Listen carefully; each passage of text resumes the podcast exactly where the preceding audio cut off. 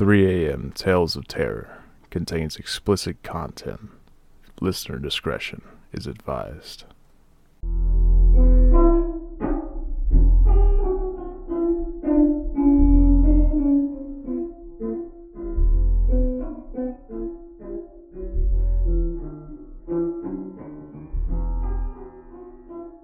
Hi, and welcome to another episode of 3 a.m. Tales of Terror. If I can get my mic straight, um, I'm Jamie, and This is Kenny. yeah, and we want to apologize, mainly me, because I was sick as a dog last week, Slack. and I sounded. I mean, I probably still sound pretty rough. I don't know, but I know I still have a nasty cough, and uh, I mean, if are you asking if your voice sounds rough? I don't want your answer. but but uh, no, I I said that I sounded like a man last week. I sounded pretty bad, and then I in turn got him sick, but he heals faster than me. So Stronger.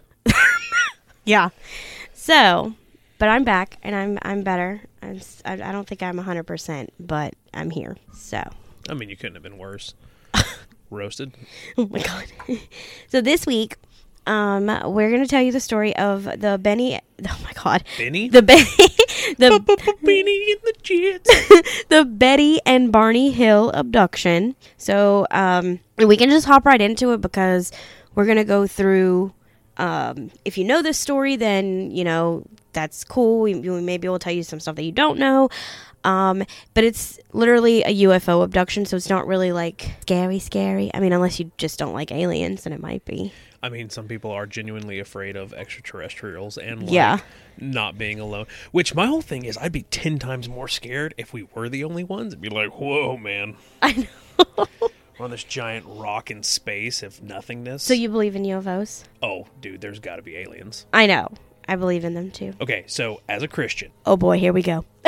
as a Christian, for God being almighty and all powerful, right? Mm-hmm. And really any God that you believe in, in any religion, you're telling me he only made one species? Come on. Well, he made he didn't. He didn't. He made the animals too. Well, but he only made us on planet Earth. Come on. Yeah, I don't. There's a whole universe. There could be think. people in the Milky Way. There could be people. We gotta think. So the Hubble telescope can only see as far as light has traveled. Mm-hmm. So endlessness, infinity is getting bigger every second. Yeah, So infinity is getting bigger. It doesn't make any sense. Anyway, totally different. But but yeah. So we're gonna talk about how Benny, Barney. Oh my God, their names together. I can't. Betty, Betty and Barney. Betty and Barney Hill were abducted. And we're so we're pretty much going to talk about like a background on them, the sighting that they saw, the aftermath of that sighting, and then reports from certain like from the Air Force and stuff or to the Air Force and stuff. Then the dreams that Betty had, the missing time that they both uh, endured, their their hypnosis sessions. They had some hypnosis therapy sessions that they both did, and then yeah, pretty much that's pretty much it. And then Do you also, believe in hypnosis therapy? I mean, I guess maybe for like certain things, like I've heard like hypnosis therapy can help with smoking cigarettes. I've I I don't know anybody who that's really helped, but I don't don't know. I you obviously don't because you're shaking. Your nah, head. man, I can't get behind hypnosis. No, I don't know. I feel like I couldn't. I don't know. I, I would I would put like a thousand dollar bounty on whoever could try to hypnotize me. I don't think it would happen. Yeah, Even with me like trying to be hypnotized, I don't I don't think it would happen. I think I was Scared to Death that did a story about um, somebody who was hypnotized. They went to a show and uh, they got hypnotized, and then like the, literally their whole entire life like flipped upside down. It was really weird. Well, there was that. Well, we should probably do the story on that too. I think there was somebody that used hypnosis to like get people to kill other people and shit like that too. Hmm. He was a, or they were a serial killer. I don't remember all the details. They were a serial killer, but they didn't actually do the killing. Yeah, They got other people to do it. I don't know. So they were like We a can look it up. puppeteer. Yeah, that's weird. I don't know if it was real, if it was a fucking movie, or if it was a creepypasta. I don't know, man. My memory's all fuzzy. Okay, so Betty and Barney Hill. Betty and Barney Hill were an American couple who claimed they were abducted by extraterrestrials in a rural portion of the state of New Hampshire from September 19th to the 20th, 1961. The incident came to be called the Hill abduction and the Zeta Reticuli incident. because the star map shown to Betty Hill could possibly be the Zeta Reticuli system, according to some researchers. Their story was adapted into the best selling 1966 book, The Interrupted Journey, and the 1975 television film, The UFO Incident. Bro, What? the Fallout 3 add on where you get abducted by aliens is called Mothership Zeta. Oh my gosh. Okay, so Holy shit, it makes so much sense. So that that map that they're talking about, there is a whole entire section of them of that I read of it being broken down, and I did not put it in here because one, it wasn't really part of the story like that, I felt because it just. But if you go onto Wikipedia, because this is where I got all my information from, if you feel like you want to know more about it, you can go onto Wikipedia and read how they broke down that map because one, I didn't understand it, and that's why I didn't add it in here to begin with. And two, it just didn't feel like a important part of the story. So yeah. Anyways, the Hills lived in Portsmouth, New Hampshire. Barney was employed by the United States Postal Service, while Betty was a social worker. Active in the local Unitarian congregation, the Hills were also members of the NAACP and community leaders. And Barney sat on a local board of the United States Commission on Civil Rights. They were an interracial couple at the time when it was particularly uncommon in the United States. Barney was black and Betty was white. So, and I think they put that information in there, one, because it was the 60s, so that was not a time for anybody to be. I mean, we there are still people out there that don't that still don't like interracial couples. So I mean, being in the South, I think we see it a lot more.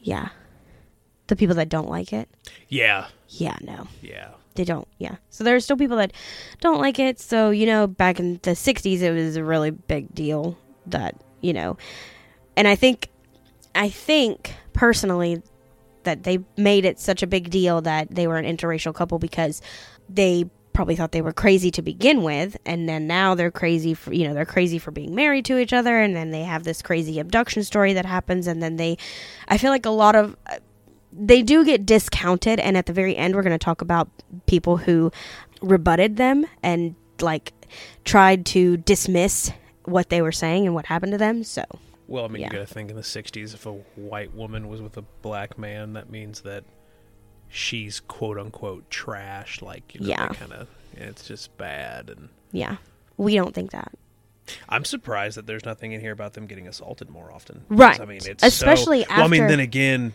it's also New Hampshire, so it's different. Like down here, yeah new yeah new england and it, stuff would have been real bad. because New England wasn't then. like they've never really been bad about that. I mean, No. you get past the Mason Dixon line, that's where you're going to have your issues, which is where we are. So, But yeah, like the stories we hear about that stuff, like, ooh, baby. yeah, According to a variety of reports given by the Hills, the alleged UFO sighting happened at about 10:30 p.m. September 19th of 1961. The Hills were driving back to Portsmouth from a vacation in Niagara Falls in Montreal, just south of Lancaster, New Hampshire. Betty claimed to have observed a bright point of light in the sky that moved from below the moon and the planet Jupiter. How does she know it was Jupiter? because when Jupiter is in the sky, it's a very large star, so it could have been um, in sight when that happened. And when Jupiter when Jupiter is visible, it is much larger than like when uh, Venus is visible to us. It's it's uh it's almost the size of like the North Star when you can actually see it. It's really big. I just don't understand how we can see even if the planet's flat. Well, I. they oh my god. I'm sorry. Upward to the west of the moon. While Barney navigated through U.S. Route 3, Betty reasoned that she is observing a falling star, only it moved upward. Because it moved erratically and grew bigger and brighter, Betty urged Barney to stop the car for a closer look, as well as to walk their dog, Delsey. Barney stopped at a scenic picnic area just south of Twin Mountain. Betty, looking through binoculars, observed an odd shaped craft flashing multiple colored lights traveling across the face of the moon. Because her sister had several years earlier said she had seen a flying saucer, Betty thought it might be what she was observing. Through binoculars, Barney observed what he reasoned was a commercial airline traveling toward Vermont on its way to Montreal. However, he soon changed his mind because without looking, as if it had turned, the craft rapidly descended in his direction. The observation caused Barney to realize this object that was a plane was not a plane. The Hills said they continued driving on the isolated road, moving very slowly through Franconia Notch in order to observe the object as it came even closer. At one point, the object passed above a restaurant and signal tower on top of Cannon Mountain and came out near the old man of the mountain. Betty testified that it was at least one and a half times the length of the granite cliff profile, which was 40 feet long, and that it seemed to be rotating. The couple watched as the silent, illuminated craft moved erratically and bounced back and forth in the night sky. About one mile south of Indian Head, they said the object rapidly descended toward their vehicle, causing Barney to stop in the middle of the highway. The huge, silent craft covered about 80 to 100 feet above the Hills' 1957 Chevrolet Bel Air Great car. and filled the entire field of view within the windshield. It reminded Barney of a huge pancake. 57 Bel Air. Classic. Yeah. Beautiful car. Carrying his pistol in his pocket, he stepped away from the vehicle and moved closer to the object. Using the binoculars, Barney claimed to have seen 8 to 11 humanoid figures who were peering out of the craft's windows, seeming to look at him. In unison, all but one figure moved to what appeared to be a panel on the rear wall of the hallway that encircled the front portion of the craft. The one remaining figure continued to look at Barney and communicated a message telling him to stay where you are and keep looking. Barney had a recollection of observing the humanoid forms wearing glossy black uniforms and black caps. Red lights on what appeared to be bat winged fins began to telescope out of the sides of the craft, and a long structure descended from the bottom of the craft. The silent ship approached what Barney estimated was within 50 to 80 feet, or 15 to 24 meters for our wrong measurement people, overhead, and 300 feet or 91 meters away from him. On October 21st, 1961, Barney reported to National Investigations Committees on Aerial Phenomena investigator Walter Webb, and the beings were somehow not human. They're not wrong in their measurements. They're ju- we're just the we're the ones that are retarded because so we are the only ones that use that system. You know why? Why? Because all the documentation when they were going to send over the metric system to us, the boat got sank, so we never got it. Do you know how much of bullshit that sounds like? It's not that I don't believe you. It's just that that sounds like bullshit. I know. Stand by. My god. Because doesn't even Canada use that system though? Or is, is this the entire North America? Is it just is it North America as a whole? How pirates blocked the United States from adopting the metric system. There's Pirates. multiple. There's multiple things. Pirates. I love pirates. Fucking pirates. Captain Jack Sparrow said, "Not today, Lassie." my god. Yeah. So that's that's really like literally the reason why we don't use the metric system. Just pirates. Do we know which pirate? Uh, no. They have the boat. It was like 1793 when they were supposed to bring it over, and his ship got hijacked. It was probably to mess with the United States, so they could be like, "Hey, you know, we only have a kilogram," and they're like, "Oh, that's probably a pound." It's not. Not the same thing. Oh Try to avoid taxes or something like that. oh my god. And Canada's owned by Yeah, well, you know. So People in America like to avoid taxes, like the Chrisleys. I think that's what they went. I think that's what they're in prison for. Okay, so no, you gotta take their names out. That's just rude. they're famous. Everybody knows they're in prison. Who? The Chrisleys. Who is that? Oh my god. Anyway, just check. The You don't out. know because you know. What is the name of their shows? Um, I used to watch it all the time. Look it up. Just look up Chrisley's show. Chrisley knows best. Yes. I used to watch that show all the time. oh, aren't they the ones that uh paid all that extra money to have their kids go to certain colleges and shit like that? Oh, I don't Didn't they do that? And then through the investigation, it was like tax fraud and shit. I believe so. I think that's what they are in prison for. Is like tax tax evasion. But they're they're both in prison. Anyways, we're going to go back to the hills. So, before we move on though, do you believe them? That's my question to you. Is do you believe them? Do you think that what they are saying could be true? Not knowing any more thing more about these people, Okay. they're driving, so let's assume they are not under the influence of drugs or alcohol. Exactly. And Uh, they're not necessarily they're not young people either. They seem like normal people. They weren't in, young. being in New Hampshire is kind of weird because you know most of the time, for some reason, it always happens out in the desert. Yeah, I would say it happened. Okay. As of as of now, I would say I would I could see the plausibility Well, we're going to talk about Of the this? aftermath. Yeah, we're going to talk about the aftermath of what happened. So, arriving home at about dawn, the Hills stated that they had some odd sensations and impulses they could not readily explain. Betty insisted their luggage be kept near the back door rather than in the main part of the house. Their watches never worked again. Barney said that the leather strap for the binoculars was torn, though he could not recall it tearing. The toes of his best dressed shoes were scraped. Barney said he was compelled to examine his genitals in the bathroom, though he found nothing unusual. And see, that's what I think. Like, You know why? when we get more to it, like, Radiation. well, I know, but when we get more into it, like, I think when we get to their um, therapy sessions, they talk about being molested, quote unquote. Fair enough. So- but and also the the big radiation scare of the 60s and 70s. Yes. You know, Yeah. I get that. They took long showers to remove possible contamination and each drew a picture of what they had observed. Perplexed, the Hills say they tried to reconstruct the, chronolo- the chronology of events as they witnessed the UFO and drove home, but immediately after they heard buzzing sounds, their memories became incomplete and fragmented.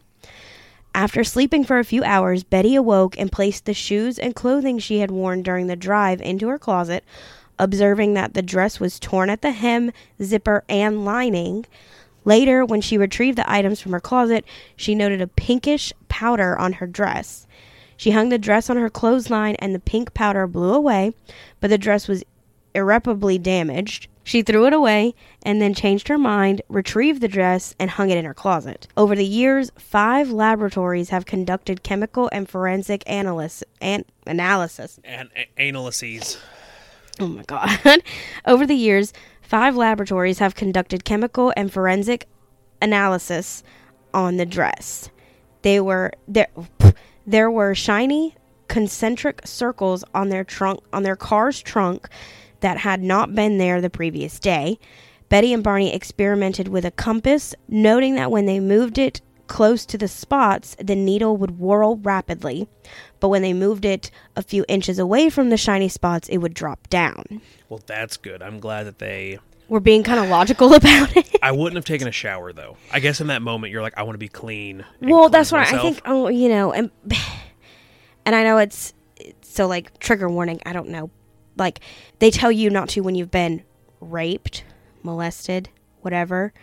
Yeah, because sexually they, they, assaulted. they want Sorry? every bit of forensic everything they can take. Right. So they tell you not to, but Now back you in the technically 60s, could technically they probably weren't. yeah, but in the '60s, how much really like forensic shit did they have? You know. I don't know. I mean, obviously they had enough. But I'm glad that when she noticed like the powder on her dress and his clothes and stuff like that, they were like, she was like, "Well, let's just toss him." Wait, Wait. nobody will believe us. Exactly. And I think that's why they were like, no, we have to keep this stuff because otherwise nobody's going to believe us. And it's the 60s and we're crazy and they already don't like us because we're interracial. So, Right. like, there, We're just there doing is it a whole. Right, right. Exactly. There's a whole thing, like, that they probably had to go through, like, a whole process of what they thought about doing. So, Well, and then- obviously. and then, with them doing the tests and everything like that, like let's say it even came back as like uranium or borium or anything like that, right? Because you know, radioactive driven, nuclear reactor driven Mm-hmm. UFO or whatever, right? How did a social worker and a mailman get uranium? exactly. It wouldn't make any sense, man. Exactly. And the uranium and stuff like that would explain why the watches didn't work and why Right. Those, the like, certain compass chemi- not so much. That would be more of like um, electromagnetic fields. Mm-hmm. which makes sense for UFOs though, because don't they have? Well, I guess if you believe it, I guess don't they mess with like EMF fields like and stuff like that? Like, Well, I mean, just through like the sheer power of it, you can create like micro EMPs, I guess. right? So that would kind of make sense. Yeah. So I don't know. So anyway, so the initial report to the United States Air Force and the NICAP. Walter N. Webb, a Boston astronomer and NICAP member, met with the Hills on October 21st, Firth, on October 21st, 1961. In a six hour interview, the Hills related all they could remember of the UFO encounter. Barney stated that he had developed a mental block and that he suspected there were some portions of the event that he did not wish to remember. His yeah, okay. He described in detail all that he could remember about the craft and the appearance of somehow not human figures aboard it. Webb stated that they were telling the truth and the incident probably occurred exactly as reported except for some minor uncertainties and technicalities that must be tolerated in such observations where human judgment is involved. Examples are the exact time, length of visibility, apparent sizes of objects, occupants, distance, height of objects, etc. Right. So obviously his mental block and a lot of people who are sexually assaulted Or really go through any traumatic event, your, your Exactly. brain compartmentalizes and wants to fix it. and you block it out. So uh, I, personally, I think I'm not I don't know if they were really like molested, sexually assaulted. I think they were It was a traumatic event. but I also think that they were looked over, like their entire, like you know, they their bodies, they were Exam- naked. examined. Yeah, they were naked and Right. they were examined. And when anybody touches a part of your body that you don't want them to touch, Yeah, that's the one You're- thing with alien things that I don't really understand is like we're gonna anal probe you. Well, that doesn't make any sense because you're not gonna learn a lot about human anatomy through the butthole. no, Going down your throat ten times makes ten times as much sense. yeah, but they don't know that.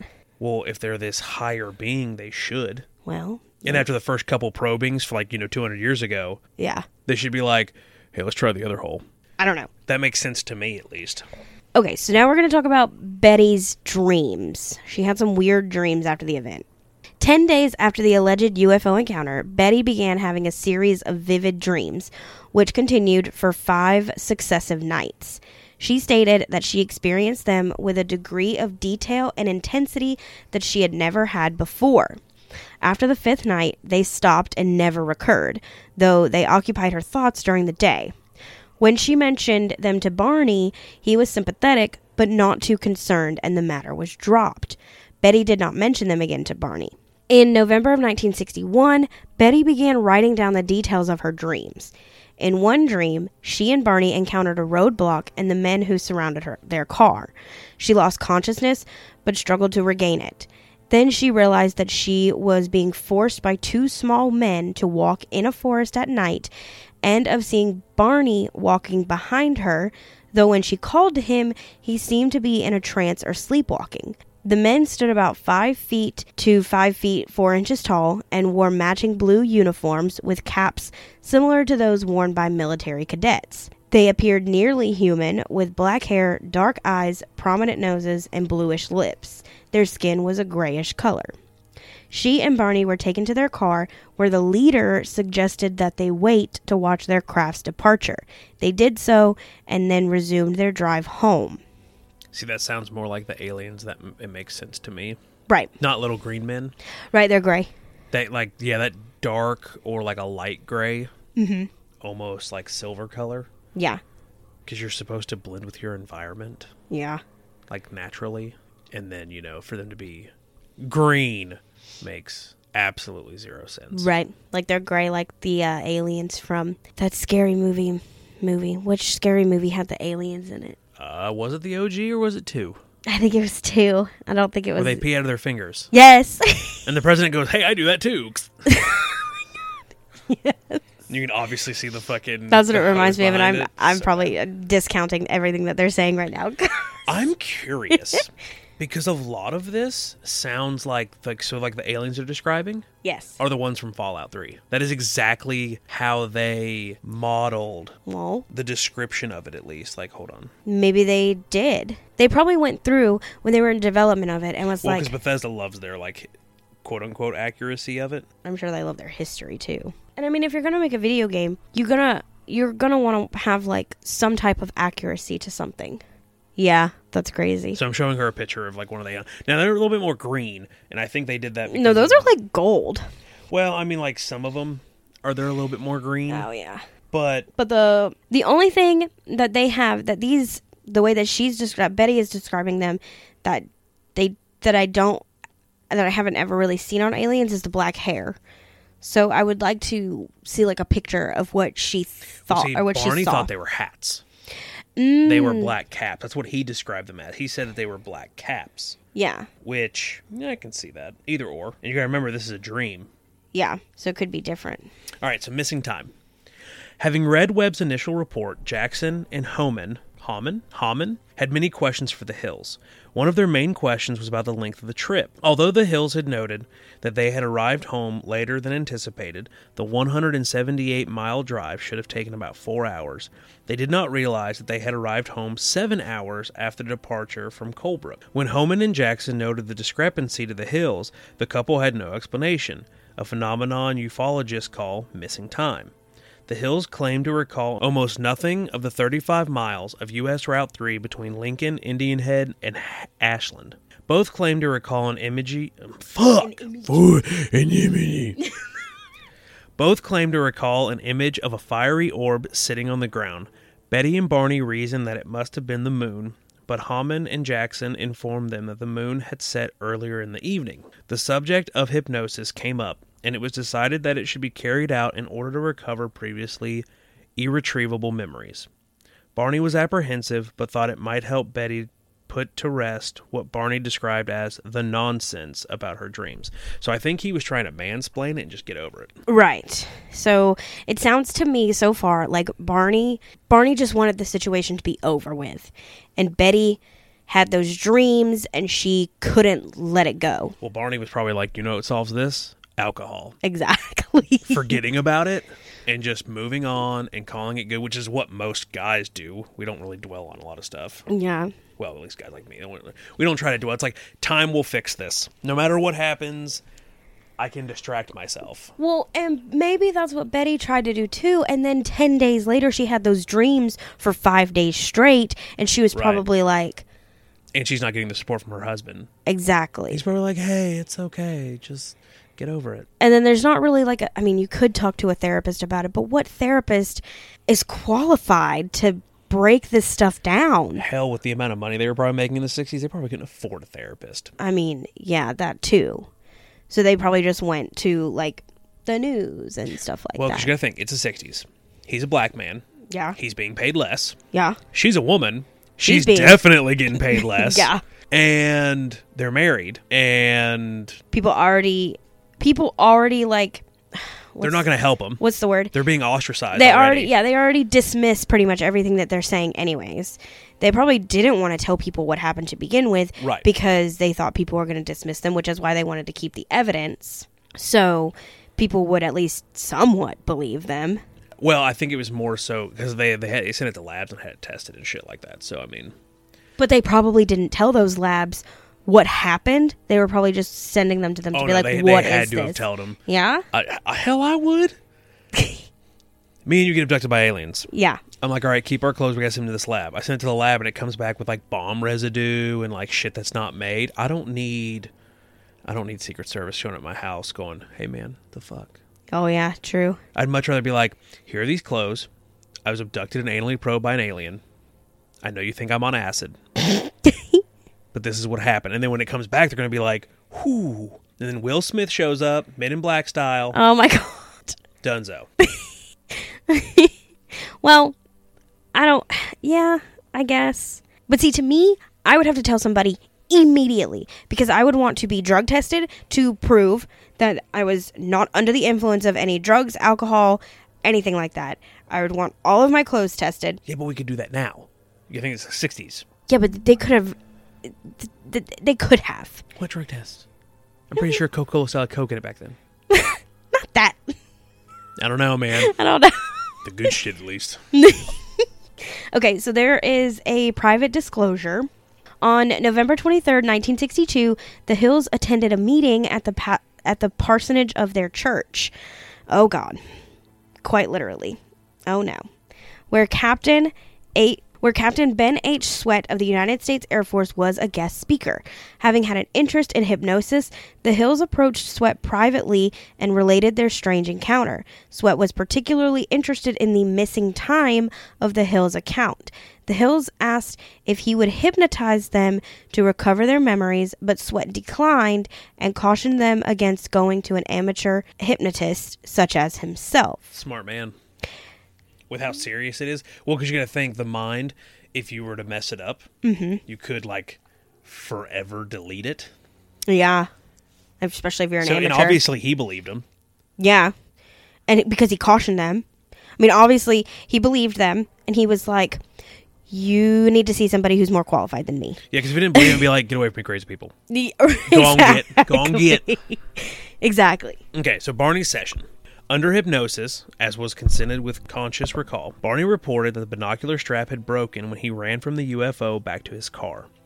He recalled driving the car away from the UFO, but afterwards he felt irresistibly compelled to pull off the road and drive into the woods. He eventually sighted six men standing on the dirt road. The car stalled, and three of the men approached the car. They told Barney not to fear them. He was still anxious, however, and he reported that the leader told Barney to close his eyes. While hypnotized, Barney said, I felt like the eyes had pushed into my eyes.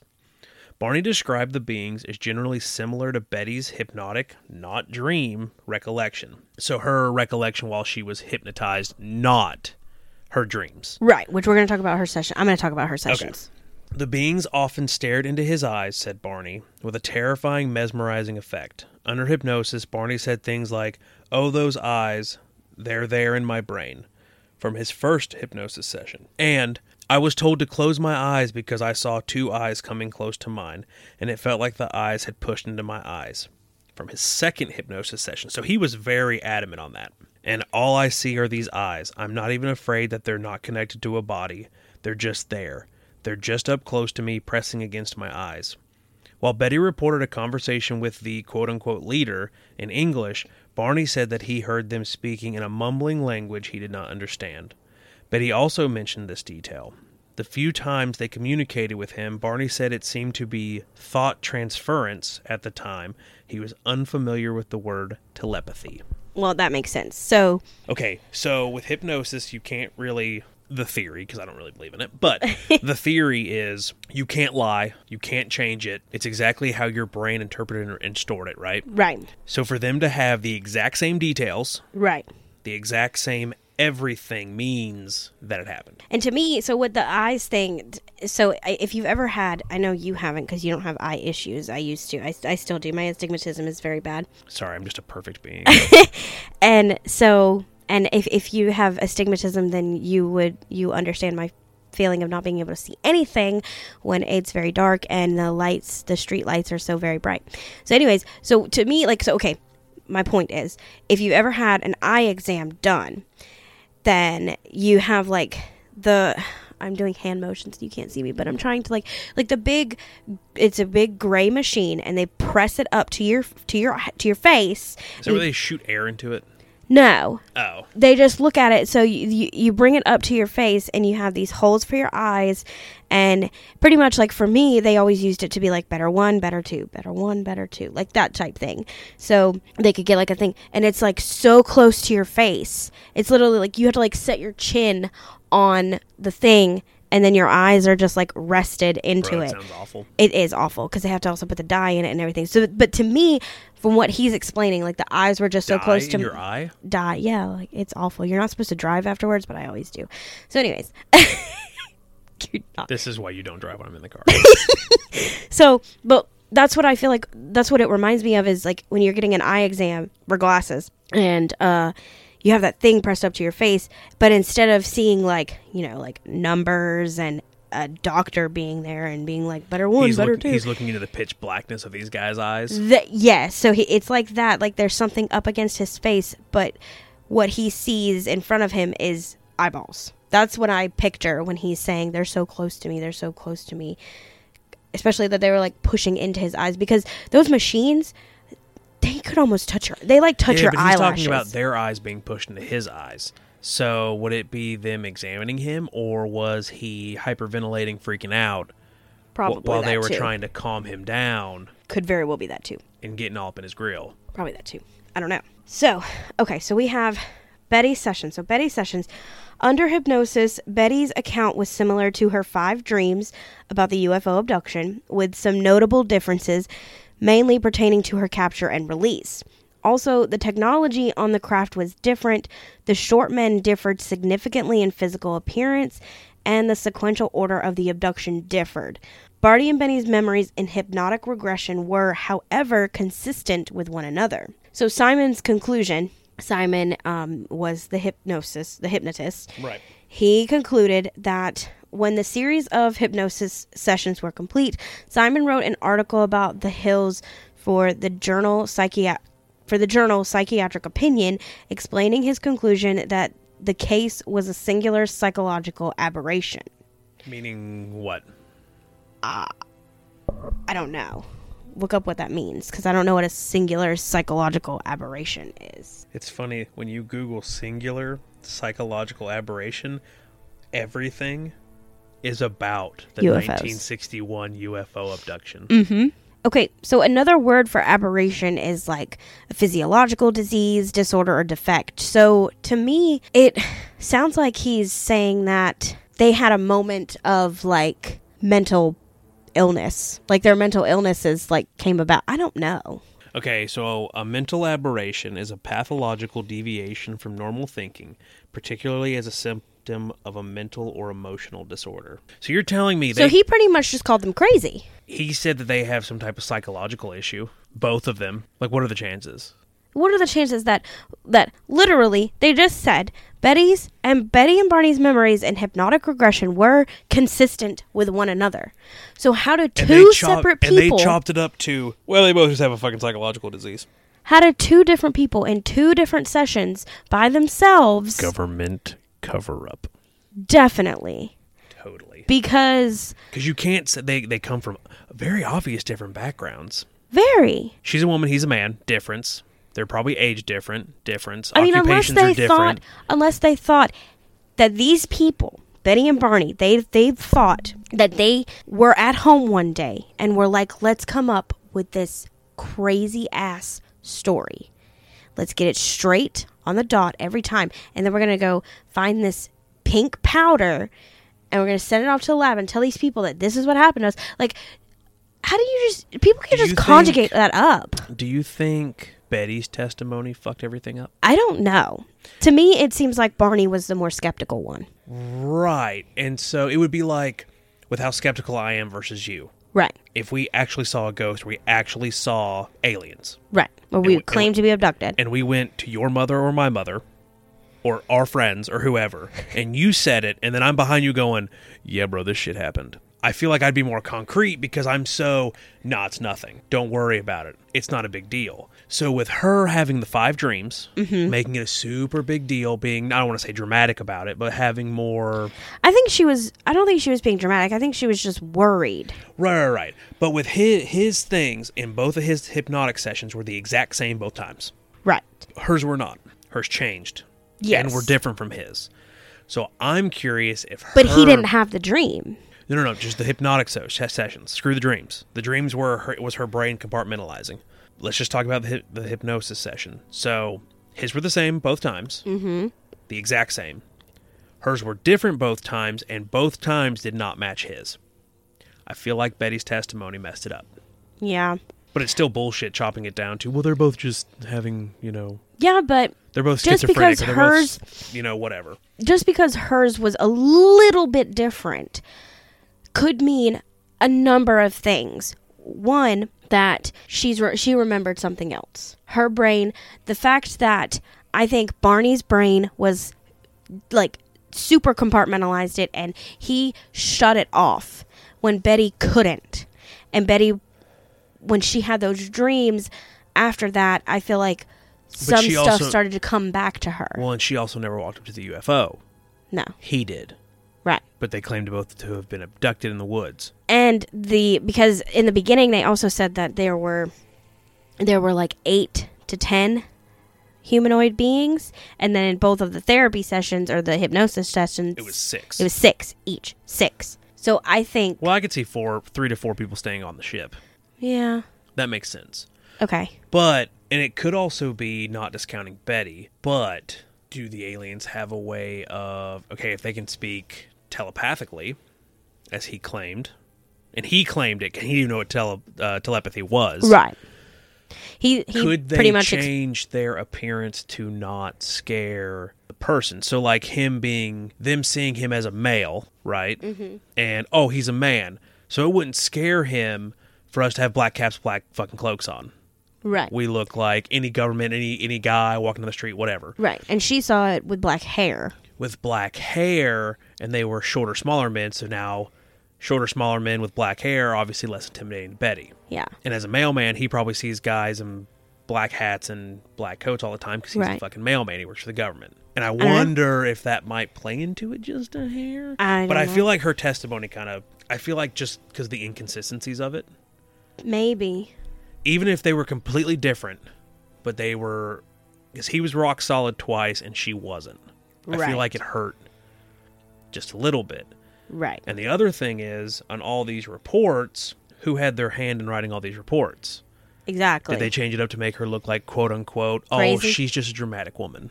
right. I don't know. Because obviously she's not crazy. Her husband believes her. Well, yeah. And she believes her husband. Right. So- And they save the clothes and they have all the evidence and Right. the time doesn't match up. Right. And yeah. So obviously she's not a quote unquote crazy woman. No. All right, so the post hypnosis publicity and Betty's death. The Hills went back to their regular lives.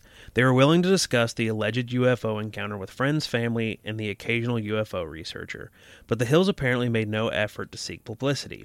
Okay, so obviously they didn't do it for you know attention or whatever. No, they did. They just wanted to see what.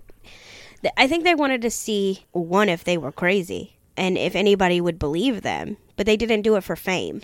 Right, like they ate bad food or whatever and went got sick or some shit, right? Right. So on October 25th, 1965, a front page story in the Boston Traveler asked UFO Chiller, Did they seize couple? Reporter John H. Luttrell of the Traveler had allegedly been giving an audio tape recording of the lecture the Hills had made in Quincy Center in the late ni- in late 1963. Luttrell learned that the Hills had undergone hypnosis with Simon. He also obtained notes from the confidential interviews the Hills had given to UFO investigators.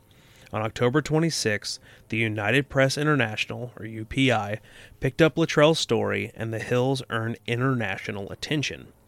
In 1966, writer John G. Fuller secured the cooperation of the Hills and Simon and wrote the book, The Interrupted Journey, about the case. The book included a copy of Betty's sketch of the star map. The book was a quick success and went through several printings.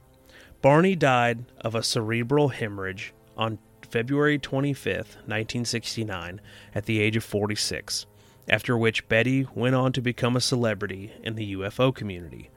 She died of cancer on October 17th, 2004, at age 85, never having remarried. GG. Yeah. Well, I mean, how could you? No. How, how can you top? Yeah, me and my last husband were abducted together. Well, everybody else probably thought she was crazy. yeah, I mean, that's fair. Like they really probably thought she was crazy, and she probably, I don't know. So obviously they were okay with the book being written. Like Well, they probably didn't have a chance, and they probably talked it out and was like, "All right, we need to we need to put our voice out there so that we control the media coverage, right. it." They wanted to make sure that, Versus secondhand accounts and people talking bad about them and stuff like that. or It's- all the reports that they done Right. with the se- the sessions and stuff were not fudged. right, like in any way. Okay. So obviously there were people who did not believe what happened to them. So we're going to talk about the rebuttal of everything that happened to them too.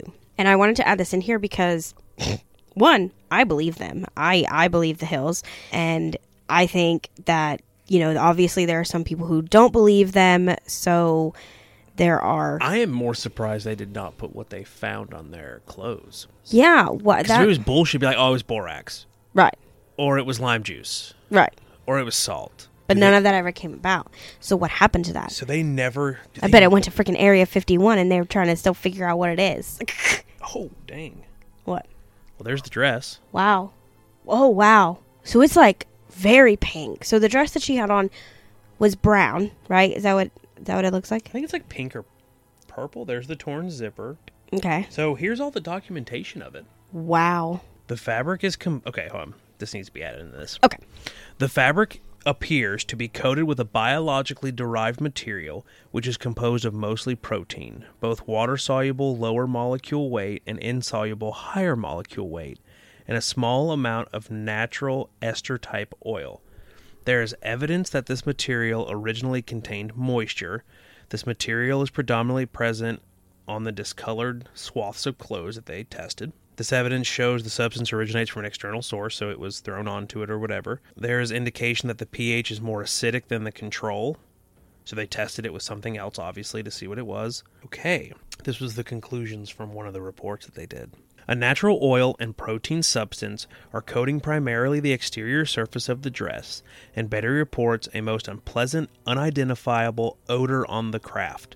I offer a speculation that this odor could have emanated from the from the craft occupants and could be a result of natural body elimination of oils and respiratory agents. These transferred to the dress on contact. The pink areas are most profound around the top of the dress, especially on the sleeve. The moist, damp biological components found on the dress were probably also on Betty's skin, causing her to feel clammy and dirty.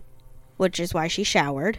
Ironically enough, the exact same biological substance was found in the 1950 famous Flatwoods case in West Virginia Wow. from the alien from the Flatwoods monster. wow. a lot of uh, he's saying that it's just moisture from her body that turned it pink that turned the purple cloth pink it was solely from oil and stuff like that That doesn't make any sense either, though. You don't sweat and it turned pink. no Because even if even if she had taken let's say she had taken a shower before they left and she had ta- she had used some type of soap or oil or whatever on her skin, they would have been able to break that down if that was the case and figure out what it also was. So there's no way. right They would have been able to break it down and be like, "Oh yeah, this is this is Irish Spring soap or this is Bath and Body Works soap or whatever." Like they would have been able to break it down. so then they found a bunch of like hair like they went like hard Well, you're going to have to send me that link. yeah so you can put it with this story Yeah, it's I'll- called I'll- documents.theblackvault.com So and they have all the pictures they have all the microscopes they have all the references it's 47 pages of the data He's gonna send me that link, and I will put it in the episode description. And I'll put it on Facebook and everything too when I post about the episode. So Yeah, so they're saying that most of the stuff found on her clothes was amide, which is typical of protein, a celluloid material. It's not chemically modified, and they say it references either cotton or tissue paper. so it could have come off of her dress. Nitride or nitrile containing component to am- uh, same thing like in like nitride gloves and stuff like that. Ni- yeah, we we have nitrile gloves at work. Again, more celluloid material. See, they're just saying that it's like proteins and stuff like that. So, and this is what the possible sources are. You, you're gonna want to love to hear. Oh this. God, So the first one was her sweating on it. but sweat. Okay. Hold on, I know. The uh, celluloid material Yes. was from cotton or tissue paper. Okay, so they just broke that down because what if she was wearing a cotton dress? Like, It was not. They have what it is in here. What it is was, it? It's a silk dress. Right. The nitrile was found in certain pieces of the other clothing, so they think that it was just from manufacturing, even though this dress has been worn and washed. So I think it's bullshit, personally. wow. The um, fibers that they found, Yes. pet hair. That's what they chopped it up to be. Other stuff that they found, possible dust or soap, and everything else was dust. That's what they are saying that this woman had and discolored her dress. And when I tell you that this dress is like a royal purple, and it went from a royal purple to a sun faded pink blue color. That is the description, the best description that I can give you. And I'm gonna put the link in the uh, on Facebook and in the show notes so that you can look at it yourself. Please, please take a look at it and look at it I mean, yourself. this this has to be legit because this even has the uh, the breakdown of like the infrared spectrums of what they found and stuff like that. It's hardcore, man. wow. Yeah. But no, I'm uh that makes everything 10 times more skeptical. I feel personally that this whole thing, everybody in this situation, everybody who dealt with this case, think that they are just crazy and they wanted to prove them wrong and dismiss them so much. hold on. They went through the water that was on the dress did not match anything that they were around. Okay. They also found in her dress certain chemicals found in polydime, th- whatever, the big one, chloroform. So a lot of the chemicals on her dress are also found in chloroform solvent. And you you know they did not know how to make chloroform. Chloroform was a very good medicinal thing for children in the 1900s. But they don't have any children. Yeah, you know, I don't know, man. They didn't have any children. Well, the good thing is the guy that uh, did this, or whatever, whichever lab this came from, P.A. Right. Uh, Budinger, believes that the inconsistencies with the test, Mm-hmm. everything like relates to things that are on Earth or that they could be around. Right. But with the addition of everything, it doesn't make sense. So he's skeptical. Yeah, he's like, "Hey, here's the science. This is what here's here's real world shit. It, it don't. It's not adding up." Like it's not adding up to where what they were around or where they were, like the the geographical area that they were in, or like them as people. It doesn't add up. Like I don't what. He's just saying that he hopes it adds some resolve to her story, whichever way that this data helps her, either to prove or disprove it. Wow. Okay. Mm-hmm. So, well, at least then that, okay, so I take back a little bit of what I said because at least now we know that the guy who tested it, the lab that tested it, says, well, it doesn't really make any sense either. So, Yeah, because at the very end, he his dedication is to her, and he's like, "I dedicate this work to Betty Hill. She is a delightful, feisty, tiny lady with a wonderful sense of humor. I admire her gigantic resolve and moxie to stand up against her critics. I hope this analysis will provide her some redemption in kind." oh, stop it. I've been so freaking emotional. Stop it. Oh my gosh. So yeah, I mean, however it goes, either way, if you believe it or you don't believe it, I mean, I mean, looking at the infrared stuff, it's showing Yeah. pretty good. Yeah. So, so now I guess we can move on to the uh, rebuttal. Dude, okay, hold on. This report was done in 2003, one year before she died. Wow. So he did all this. He did this report. I think this was a rehash of. I'm gonna go back and double check and see what they found or Maybe they were find. working on like a cold case or something. Well, because like you know, ob- well, she became famous, right? So obviously she got screwed or gypped by everybody else, and she kept the dress. Wow. She, she kept the dress, and he was like, "Give me the dress." It all. Wow. And she's 80, dying of cancer. She's probably like, "Fucking send it." So, okay. So maybe he did get a chance to tell her before she died. I guess. I hope he did. and he did not say, you know, is it alien? Is it foreign? Can they Right. be explained? You know, the only thing he said was, "This is what's found. This is what it is. This is the science behind it. This is what I found on it." hmm Because she obviously never wore the dress ever again. It just sat in a closet, in a Right. bag, like she stated. You know, she put it in the closet. Right. And yes, it could have had pet hair on it if she had pets later on. Maybe. closet or whatever. Mm, you know what? Yeah, probably. You know, that makes sense. Sorry, I'm trying to read. I was trying Oh, to no, that's skim fine. 47 pages of it. Um, but yeah, you know, as a scientist, he's probably here, here's all the stuff. yeah. And he's not saying it was chloroform. It's like this stuff is normally found predominantly. Well, he could have went year. back. Yeah, he could have went back because obviously technology changes, so he probably had more access to stuff of being able to break it down and find out Well, what the it infrared graphs and stuff like that. He, and when you look at it, it shows the exact same signal. Mhm. Infrared graph. So he's like, oh yeah, it's probably this. Okay. But it's this, but it can be found in a thousand different things. Right. But in 1960, what would have been found in? Oh, like chloroform. Right. okay. So this first sentence of the rebuttal of the Hills account uh, should make everybody a little mad. It should tick some people off because it ticks me off. Psychiatrists later suggested that the supposed abduction was a hallucination brought on by the stress of being an interracial couple in the early 1960s United States. That is bullshit to me. I can see that. I can see it, but it's bullshit. We're having problems with an interracial couple, aliens. Exactly. Because that logic makes so much sense. It does. It just. It's. whatever. Wouldn't they hallucinate more about? So, like, would, what? I don't know. Jim McDonald, a resident of the area in which the Hills claim to have been abduct- abducted, has produced a detailed analysis of their journey, which concludes that the episode was provoked by their misperceiving an aircraft warning beacon on Cannon Mountain as a UFO. A, this uh, this is why I wanted to put this in here because this makes no sense to me and it makes me mad. So, McDonald's notes McDonald notes that from the road the hills took, the beacon appears and disappears at exactly the same time the hills describe the UFO as appearing and disappearing.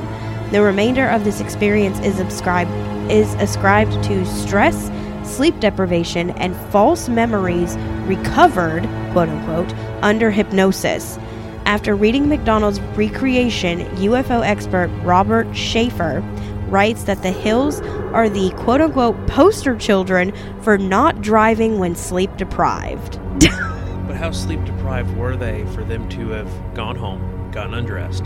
Okay, Hold on, hold on. Unpacked the car, got undressed, showered, threw stuff away, went, no, don't do that. We need this for evidence. Took it back out, and then went, okay, we're good. right. Well, hold on. A sleep deprived, I've been sleep deprived. It's not, you don't do that. You don't think that you're one track minded. No, hold on. They were driving. Hold on a second. We're gonna we're gonna figure this out in a minute because I'm gonna see. I want to see how long of a drive it is Four hours. from. You looked it up? No, it's in the story. Oh, You Oh, even- yeah. read your own stories. Four hours, they got home at seven. They That's were right. missing, They were missing three hours. okay. So you're telling me I've driven for longer than four freaking hours. I drove six hours to freaking Myrtle Beach, That's what I'm saying. and I still wasn't sleep deprived. Like, But no, no, this is what I'm saying, right? So, and, and they can attest for this because they both said it, and they, they, they know that this is accurate. You are sleep deprived. You was you're assuming you're sleep deprived, and you're assuming you just got to put the aliens, right? and you're that tired that you're hallucinating. Yeah, You get home, you have a conversation with your significant other of we're not putting the luggage in the middle of the house, We're putting it in the back door in case they come back. right. To let's get naked, let's shower, let's throw the clothes away. Hold on, let's not throw the clothes away. Let's take them back out. We need it for evidence in case there's anything on it. Right. and then we need to start calling people tomorrow morning and then waking up going yeah we need to call people tomorrow morning And then also adding in the fact that they drove for four hours. Like, you, there's no way that you drive for four hours and then you still have the thought process to do all of that in that order. And No. then, being sleep deprived is working a 12 hour shift like i did yeah, driving from dc here which is like seven hours. Yeah. i think it's like seven it's like six and change I think it's like six and a half, yeah. getting home putting your phone in the refrigerator your socks on the sink and going to sleep. Did you do that? yes. Oh That's sleep deprivation. That's not oh i saw aliens and i'm gonna have a rational conversation about this with my fucking significant other I mean, I was sleep deprived one time and I, No, I opened the fridge. Obviously, wanted a drink. uh, Forgot it was like I gotta charge my phone. Put phone in refrigerator. Went to sleep. was the phone okay? Oh yeah, it was fine. It worked. I was sleep deprived one time. I got up. I was so hungry for breakfast, so I got something to eat, and I needed milk. And I, I poured me a glass of milk, and I was so tired that I put I the cup that I got out of the cabinet. So mind you, like the cabinet in my mom's house, you know, Right. cabinet next to the fridge. I.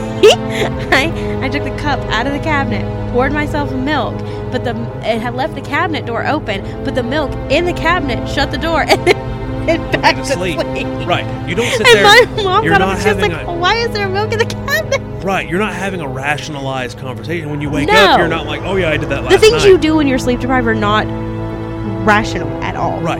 And when you woke up and your mom was like, why is there milk in the cabinet? You were like, oh yeah, I did that last night because I'm retarded. No, I went, oh, I don't know. Yeah, you went. I don't know why it's in there. And then you start thinking it back, and you're like, damn, I was kind of hungry. For cereal. I was hungry for cereal last. She probably remembers when she listens to this. She'll probably be like, oh, yeah, I remember that. Yeah, I mean, you're not. No, No, it's not sleep deprivation. How much they paid this guy? I don't know. I don't trust the government as it is. So. Exactly. All right, skeptical Inquirer columnist Robert Sheaffer wrote, "I was present at the National UFO Conference in New York City in 1980, at which Betty presented some of the UFO photos she had taken. She showed what must have been far more than 200 slides." Mostly of blips, blurs, and blobs against a dark background. They were supposed to be UFOs coming in close, chasing her car, landing, etc. After her talk had exceeded about twice its allotted time, Betty was literally jeered off of the stage by been at first a sympathetic audience. This incident, witnessed by many of the ufology's leaders and top activists, removes any lingering doubts about Betty's credibility. She had none. Yeah. Hold on. In 1995, Betty Hill wrote a self-published book, A Common Sense Approach to UFOs. It is filled with delusional stories, such as seeing entire squadrons of UFOs in flight and a truck levitating above the freeway. Now, this, this I can see. I think this is So- excessive. Hold on a second. So, can you? I need you to break this down for me, and maybe somebody else who might not understand. Okay, so 1980, Yes. her husband's dead. Yes. Psychological break. She's now alone, and nobody believes her. Yeah. I believe that that is a psychological break. That, but not.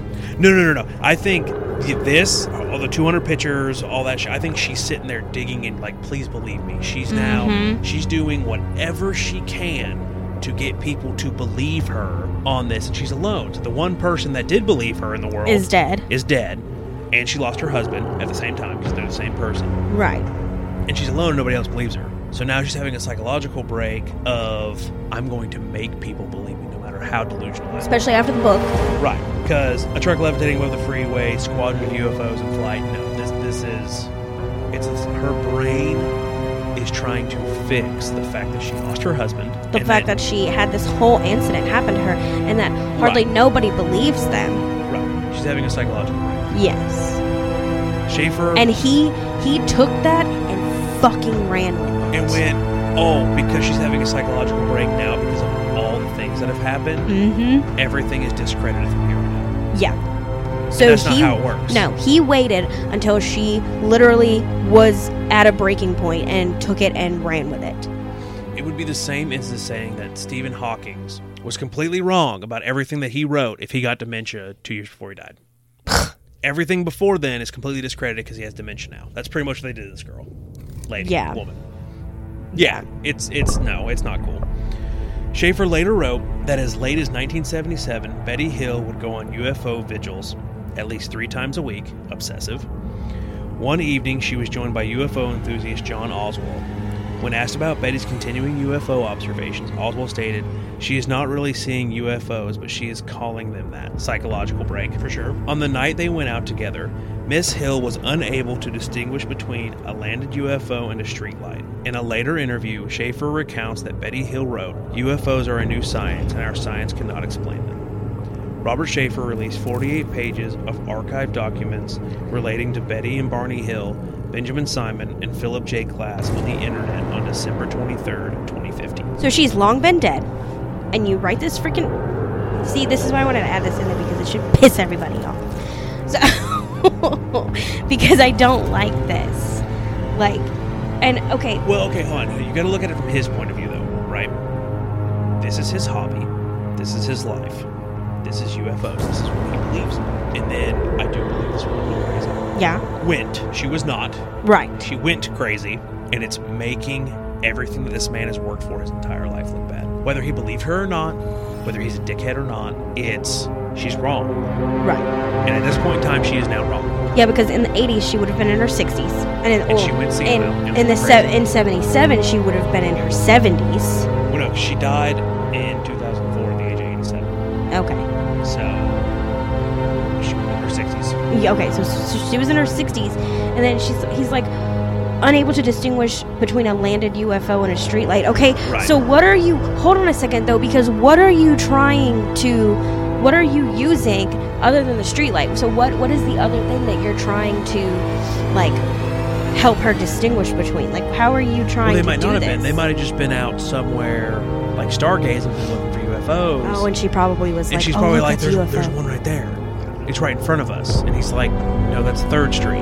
like, calm down. And she's like, no, that's a UFO. I know it's a UFO. There's six of them right there. Yeah, And it makes it, she's, if people start believing her, because she is an author and she has books written about her and she's famous, yeah, well, you take one example, her, and you're reading it and you're like, oh, UFOs aren't real.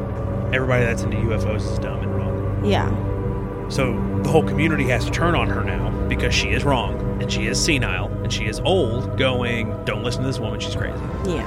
I still don't like it. It is what it is. I know. I still don't like it. Do you protect her or do you protect the truth? I protect the truth. You can throw the bus. Sorry, it is what it is. She's dead now. It's not going to affect her anymore. No, but And that's the thing. If you notice, he didn't publish it until she was dead. long after she was dead. Nine years. And it was probably kept getting brought up. Or no, up. 11 And it probably kept getting brought up community of, hey, I know you think you believe in UFOs and you have great footage, you have great evidence, you have great science behind it. This chick right here, man, y'all stand behind her and she's making y'all look bad, which means if that, if y'all believe in that, and we have people standing next to her saying they're street lights, it discredits everything that you're saying. And you're sitting there with 4K 1080p footage of a UFO and you getting molested by aliens and stuff like that, you have to throw under the bus yeah. to save the real shit. I don't know. better. Yeah. I don't know. I still believe their story. I think it's weird. Oh, I totally think it happened, and I think a lot of people are trying to discredit it because it's a fucking cover up, like it always is. Mm-hmm. Yeah. Because the world is still not ready for. I think UFOs. she went she went a little crazy. One because no, I'm not discrediting her because she went crazy. I am saying she went crazy because her husband died. And I don't mean like crazy crazy, like I mean just like I think she lost her mind a little bit because she lost her husband and then she is alone. She never remarried. So she is sitting in a house alone for years. And you know she's sitting there obsessing over it anyways. She was obsessing over it before she was publicly obsessing over it. She was privately obsessing over it, and then she was publicly obsessing over it. So you know she's going through like the motions of like, well, maybe this happened, and and, and, and she's trying to recall stuff that happened, and it. I think she, I think she drove herself insane trying to remember what happened, and then she didn't have the love of her life, literally. Like, she didn't have him there to help credit anything that she was saying anymore. So, Right. I don't know. Do I believe that the story actually happened? Yes. I do not like the fact that they tried to rebuttal, but I guess now that you break it down, it's like, oh, okay, it makes sense, but I still don't like it. No, and it's kind of it's kind of sad. They did have it. Oh, they did? Look. Yeah, yeah. She uh she she went a little cray cray there at the end after her husband died. yeah. I don't think she was crazy. I think she was. Upset. What's the seven stages of grief? Bargaining. Bargaining. says denial, anger, bargaining, depression, and acceptance. She was probably in the bargaining. And she was probably begging people to believe her. Right. So, I don't know. I hope you guys thought that it was interesting. Because I knew about the story before, but I wanted to do like a UFO story. Because I don't think we've ever really done one. What? Yeah.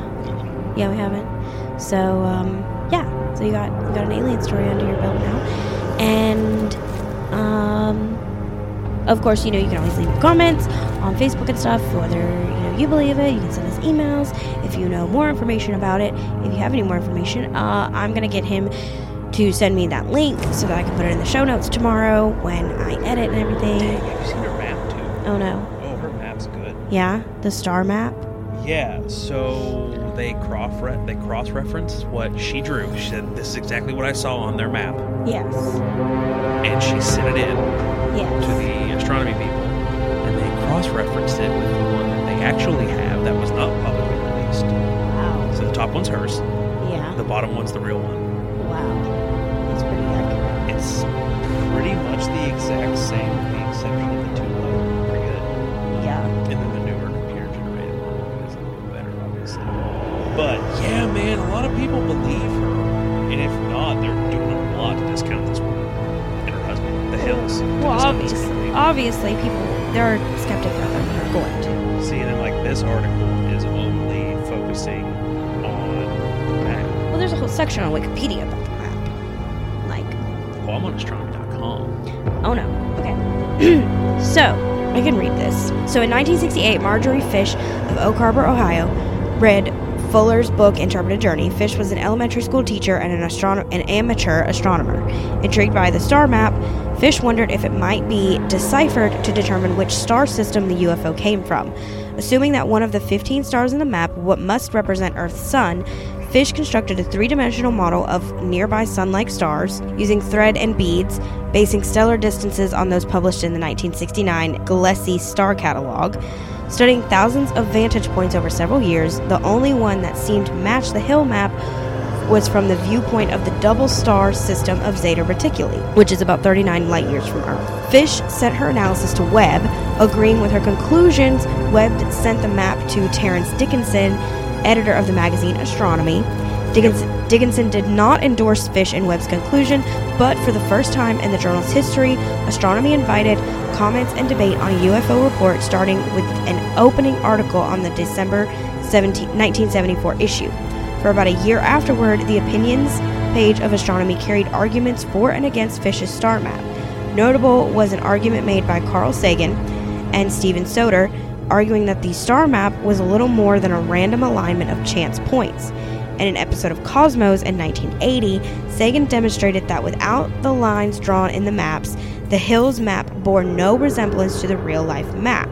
In contrast, those more favorable to the map, such as David Saunders, st- a statistic, a Statistician. statistician who had been on the Condon UFO study disagreed. Saunders claimed that a match among 16 stars of the specific spectral type among the thousand stars nearest the sun is, quote, at least 1,000 to 1 against. In the early 1990s, the European Hipparcos mission, which measured the distances to more than 100,000 stars around the sun more accurately than ever before, showed that some of the stars in Fish's interpretation of the map were, in fact, much further away than previously thought. Other research revealed that some stars counted by Fish as likely to host life would have had to be excluded by her own criteria, with some stars which had been discounted by Fish have been recognized as potential abodes for life. Results such as these led Fish herself to reject her hypothesis in a public statement. Right, but a lot of people, even astronomy, because this this new article that I was just reading Uh huh. says that uh, the coincidence Uh-huh. is more probable. Okay. They stand behind Betty and say that yeah, there's no way that she had to have seen something to even get remotely close to that, like the statistician said. Yeah, that's what they said. They said But that she's very close. But a, a hoax is impossible. The only thing that they're fighting her on, on the space side of it. Uh huh. So she says that in her map, the ones that have solid lines are trade routes. Mhm. Which how she would know that, I don't know, because they obviously didn't have that conversation. and the ones with dotted lines are like excursions. Right. Like, hey, you know, we're, we're going to go there sometime. Well, one of them's our sun, and um, you can't visit that yeah. so what the astronomy people are kind of inferring or assuming is, hey, they're not talking about our sun, they're talking about our solar system, Right. the sun's solar system. Right. They're coming to the sun. Well, what's habitable to look at, at near the sun? Us, we're the only ones. Right. There's no living beings on any other planet or celestial body near us. Right. So they're like, eh, could it be a coincidence? Probably.